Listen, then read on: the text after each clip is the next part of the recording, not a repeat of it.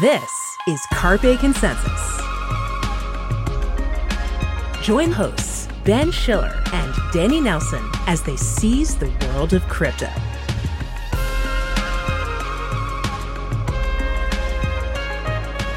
And hello, and welcome to Carpe Consensus. This is a podcast from the Coindesk Podcast Network, and I am Ben Schiller, and I am the features editor here at Coindesk. And joining me today is Danny Nelson. Hi, Danny. Hello, and I am not the features editor. I think I'm the managing editor of Data and Tokens, but everything's always in flux here. Who knows? Maybe I'm just call me senior reporter Danny Nelson. Yeah, you're pretty senior and uh, an important figure here at Coindesk, which is a, a ship that's still sailing along despite a few ructions recently. How are you holding up, Danny? You know, I have this wonderful bottle of High West bourbon, not a sponsor of the show. Hopefully, they'll become one one day. It's helping me get through these bear market blues, I guess I could say. That's right. We've all got to struggle on, uh, intoxicating ourselves as best we can. Absolutely. so, so what do we have on the agenda uh, this week, Danny? Take us inside the newsroom. Well, before we step inside the newsroom, I want to step outside for a bit. Oh. I want to hear why you um, weren't here last week, Ben. Oh, good lord! Could you share with me and the audience what you were up to? Stuck in the mud, maybe. I was actually uh, on international news, as it were, attending Mm. uh, what is known as Burning Man 2023, which is an annual event in the Nevada desert, which was quite the escapade this year because of unseasonable rain falling there. First time in 24 years of that great event. And it turned the playa, as it's known, into a quagmire, which stopped all vehicles, including the uh, porta potty vans, from um, coming on site and doing what they needed to do. We ran out of uh, food, ran out of Wi Fi and phone access, and uh, there was a potential Lord of the Flies situation. It didn't quite come to that, but it was certainly a grueling and physically demanding experience. Although I had a great, great, great time, and I would highly recommend the event to anyone uh, if you've got the stomach for it. So, Ben, was this your first burn? It was my first burn, yeah. Uh, did you adopt a playa name? What was it? Uh, I was known as Shillington. So uh, Shillington? Oh my God. You don't actually adopt a name. Someone has to give you the name and then you adopt it for yourself. So you can't just call yourself Danny or something.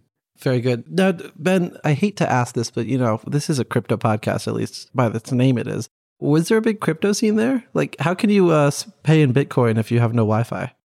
Well, first of all, there is no money at all. So everything is about gifting. So you can go around, for instance, with your cup and get free drinks and free whatever's, and there's no exchange of, of money. So, but there are a lot of crypto people there. There are a lot of crypto talks about blockchain decentralization. And I actually saw a lot of kind of similarities or parallels between crypto and the Burning Man ethos. It's very much, uh, you know, hyper individualistic. It's about helping yourself, preserving yourself first before uh, helping others. And you kind of got this hyper communitarian vibe as well, which is very crypto as, as well. So I can see a lot of the, the values of Burning Man and, and crypto kind of intertwining, which was which was interesting. Except for that part about no money, right? Because crypto is all about new forms of money, and Burning Man's about stepping away from that and uh, becoming one with something uh, different. I think. I don't know. I've never been. I'd like to go. It's it's certainly very interesting. Yeah, I mean, it's about you know hyper self reliance, self expression, and inclusion, and doing away with money. Although, you know, although there's no money, it is quite capitalistic in terms of the exchange that's going on. So it's like it, is sort of a marketplace of innovators, it's kind of swapping services and and um, whatever with, with one another. So that's kind of capitalistic. How many uh, pairs of shoes did you lose in the mud?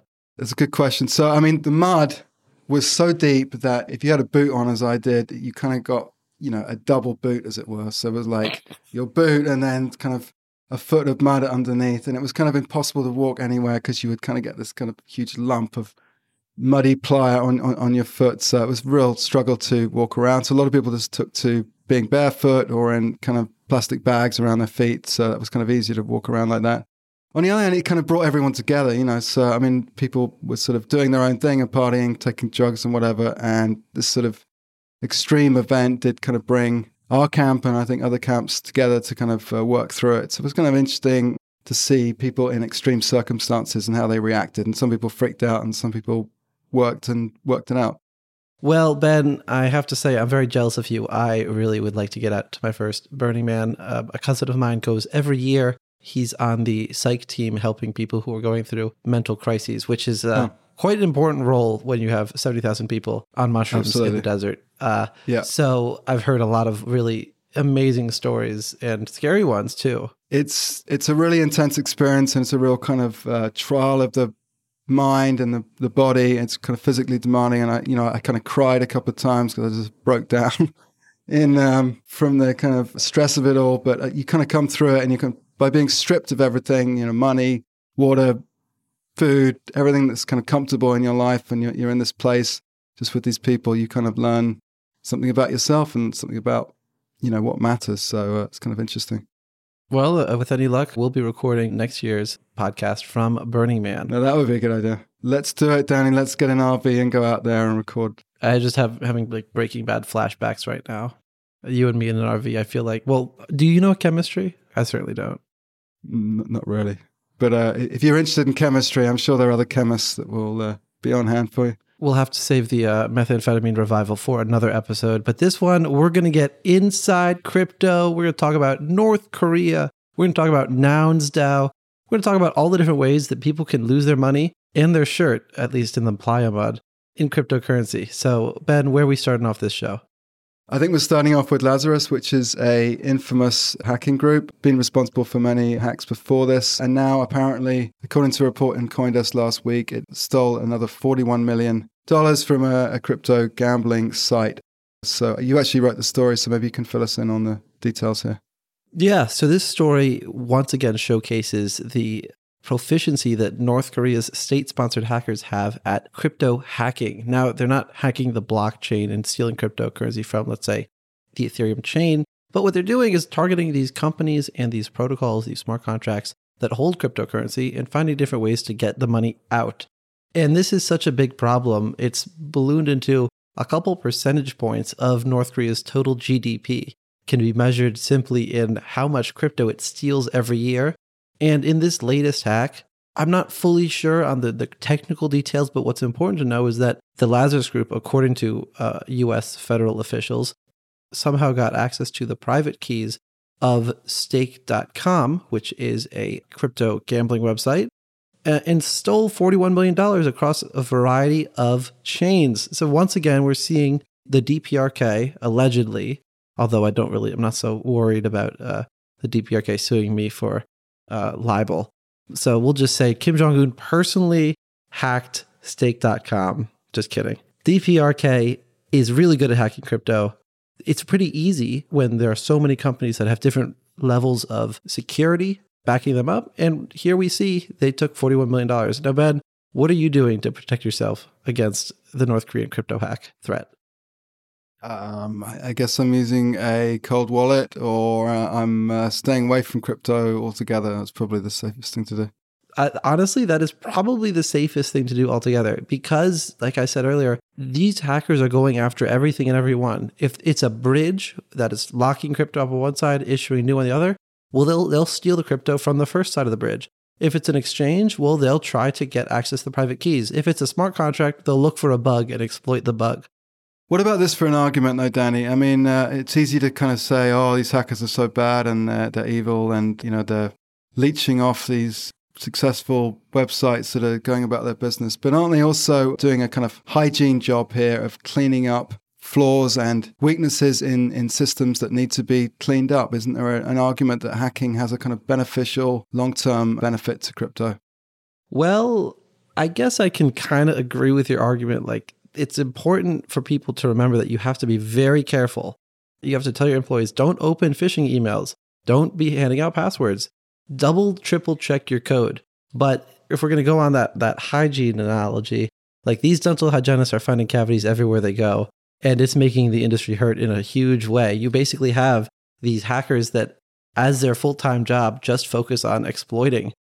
And yes, it's good because they're, well, I don't wouldn't say it's good, but they are exposing a lot of flaws in people's uh, security setups. And I guess that's valuable, but on the other hand, I mean, it's at a huge cost, right? These billions of dollars that are being stolen are, according to the UN and to the US government, the DPRK is using the, this money to fund its nuclear weapons program. So that's a pretty lofty price to pay nuclear proliferation just to uh, clean up the Crypto Act. How do we know it's going towards uh, nuclear stuff? Can it just be going towards uh, the Sage Dictator's uh, Lamborghini fleet? I mean, how do we know?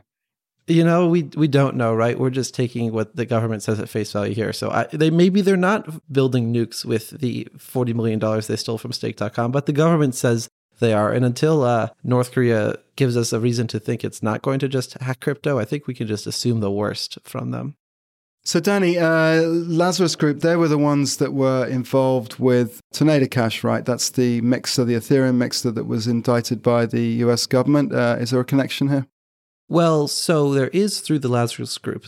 Just to remind our listeners, the Lazarus Group has stolen all this cryptocurrency. If you steal, let's say, $10 million in Ether from point A, you can't just go to Coinbase and sell it because Coinbase will realize that it's stolen. What you're going to need to do is to launder it, to obfuscate its path, to hide the fact that it was stolen. And a popular way to do that is on the Ethereum blockchain has been to send it through a mixing service like Tornado Cash, which jumbles up lots of people's money to oversimplify things and sends it out. Once it's all jumbled up, it's really hard for an exchange to say that the money was stolen. Now they'll still see it's from Tornado Cash, but that's another problem. Now, the government, the federal government, has gone after Tornado Cash, alleging it has violated sanctions for facilitating these um, transactions from the North Koreans. That's a huge case that could have a lot of implications on what constitutes the First Amendment, whether you can sanction code, all these big questions. At this point, this specific instance with stake.com, I don't know if they've sent any money through Tornado Cash, but it just goes to show the gravity of the situation here. Like these guys, these the North Korean hackers, the Lazarus Group, they're not stopping. They're not waiting for the indictment to for the charges to play out in court because they don't need to. They can just keep stealing crypto and selling it wherever they're able to. All right, Danny. Uh, thanks very much. Let's move on to our next segment then. All right. Picture this, Ben. It's 11 p.m.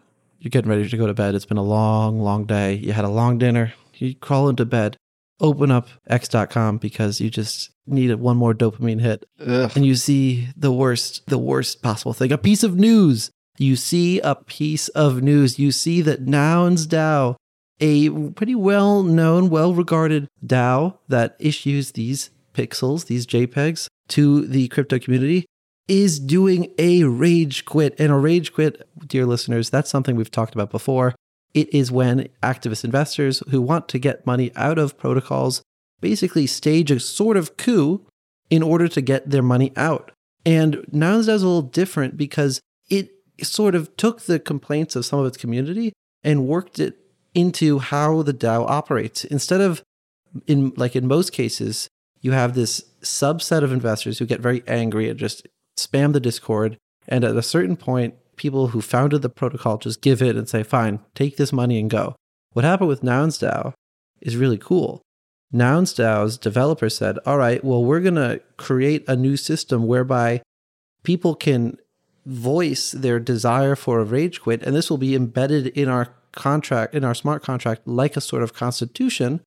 And if 20% of all nouns NFTs say we want out, well, then they can leave and they can take 20% of the treasury with them. And that's what happened this past weekend. 20% of Nouns NFTs signaled we want to leave, and now they're leaving. So, was this a coordinated effort? I mean, was it like the developers developed the kind of exit module and then these people took it, or was it merely sort of happenstantial? Well, this, I've been aware of this one for a little bit. I've not been in the Discord, so I don't know the play by play, but for months now, there's been this talk of creating a rail to facilitate investor exit from the project. And this was much debated. It was voted on. It was a very formal process, right? This was not some subterfuge late in the night. The only thing that happened late in the night was me deciding at 11 p.m., oh, I need to write this story. But this has been a long time coming and it has happened. What is most surprising now is maybe not the fact that it happened, but how popular it is at my last check a couple hours ago, and we're recording on Monday, September 11th, 40% of nouns DAOs, of, of nouns DAO nouns NFTs, these cutesy JPEG pixel whatever things, are part of the fork, are part of the rage quit, are saying we want our value of the treasury. That's 40% of the project. That's 40% of the project's treasury that's about to walk out the door.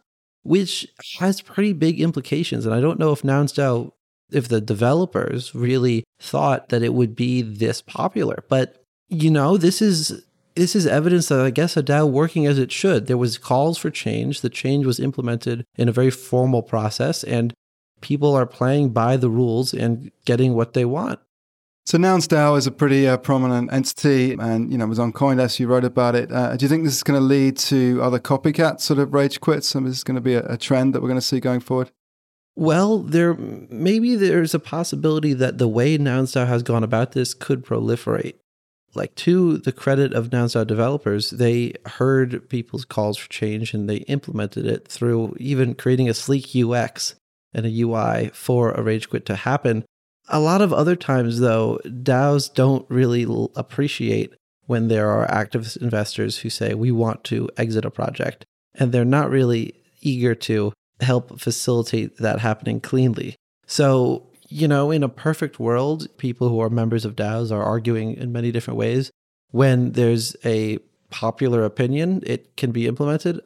I don't know how much of a precedent this will set but it is really quite compelling to see this happening in real time. I'm only wondering like what what happens if 50%, 60% of nouns take this offer? Like could this keep snowballing to the point where the fork is actually bigger than the remainder? Like that's there's that's only a 10% away. So, I mean, is this a fork in the sense that there's going to be a new entity that's going to take the name of Nouns DAO? It's going to be like Bitcoin Cash was for Bitcoin? I I wouldn't say so. So what happens to the in the fork, the nitty gritty of it is the 20% threshold. So the 20% of all nouns NFTs that say we want to go, well, they're put into an account. Those NFTs are put into account that will be controlled ultimately by the treasury of Nouns DAO, the main protocol. The main protocol will keep whatever percent of the treasury is left over. So if 20% of nouns are leaving, then 20% of the treasury leaves with them. What happens to that treasury in the new side entity? I'm not quite sure, but the canonical nouns DAO will remain the one that isn't saying we want out. So, Danny, uh, you, you cover DAOs extensively, and it seems like every week on the show, you bring a new tale of woe from the DAO space uh, to our, our eardrums here. Is this an, another example of uh, why we should be worried about DAOs, about how DAOs are not living up to their promise? Or, as you say, is this an example of DAO democracy working as it should? Well, it's certainly an example of DAO democracy. I don't know if it's working as it should. And it really, then, to your first question, is a matter of perspective. If you're an activist investor who ascribes to the belief, well, in a DAO, in a decentralized autonomous organization, every investor, every holder of the asset has power, then it makes sense to say, well, if those investors aren't dissatisfied, then they should get their money and go. If you're, let's say, a contributor to a DAO or maybe a more passive investor advocate fan of whatever the project is doing, you might not be so amenable to this idea of the out of towners coming in saying, we want the money and we just want to go, right? So I don't know which is the right answer. What's cool about Nouns DAO is that they baked in their own solution into how it would actually operate. And that's completely new, at least in what I've seen. Sometimes there are these weird semi sham votes this one had a vote and people participated. And this is the outcome that they voted for and now that they're implementing. it's worth noting from the perspective of the developers. I watched a video of them talking about the possibility of a rage quit. They were describing it as a win-win at the time. Now, I, that was about two weeks ago before this actually happened. I don't know if that they're going to change their tune now, but they were thinking of this as a good opportunity, or at least talking publicly about this as a good opportunity to let people who are dissatisfied out and let the remainder carry on. My question is how much of a remainder will there be to carry on? Watch this space and uh, watch Danny Nelson's reporting on this. It's unrivaled. Uh, thank you very much, Danny. Well, you know, that's that's the word of the show. Do whatever you want to do, but please make sure that one of those things are liking our podcast, giving us a nice fat five star review, and a written one too on Apple Podcasts, and uh, following us on Twitter or just the CoinDesk Podcast Network on Twitter. That's where you can find us. That's where you can find the show. Thanks for listening this week. We'll be back soon with more excellent content from the crypto world. Bye. Bye.